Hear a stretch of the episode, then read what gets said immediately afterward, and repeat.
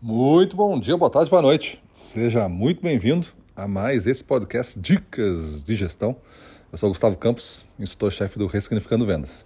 E o nosso tema de hoje é o que você precisa é diferente do que você quer. Nós costumamos desejar bastante coisas, né?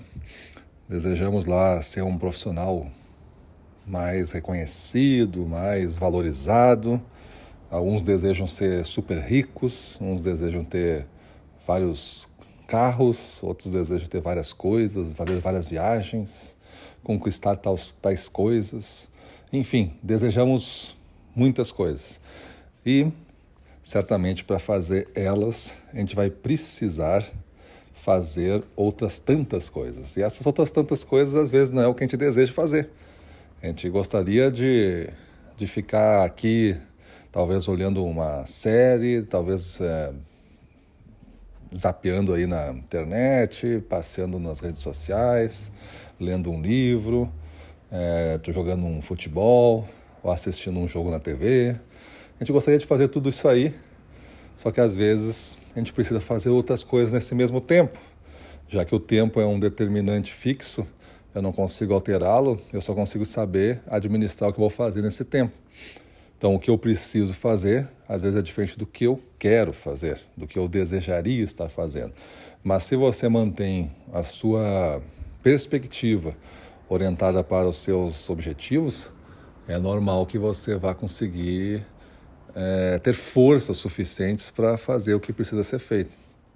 Quando eu estava escrevendo o livro Ressignificando Vendas 2, é, tinha muito, eu tinha determinado que tinha que fazer duas páginas por dia. Então o livro foi um, um projeto assim de 12 meses. Teve os, os meses da pesquisa, os meses da, da construção, né, do personagem tudo mais, da história. E aí depois teve o mês da escrita. Eram umas duas páginas por dia que, de rascunho que ia ser feito. E geralmente o rascunho tu faz assim o dobro quase do, do tamanho do livro, né, para depois começar a lapidar ele e chegar no livro final. Então dá trabalho, bastante trabalho, mas tem que escrever todo dia. Eu tinha determinado duas páginas por dia, é isso que eu preciso fazer.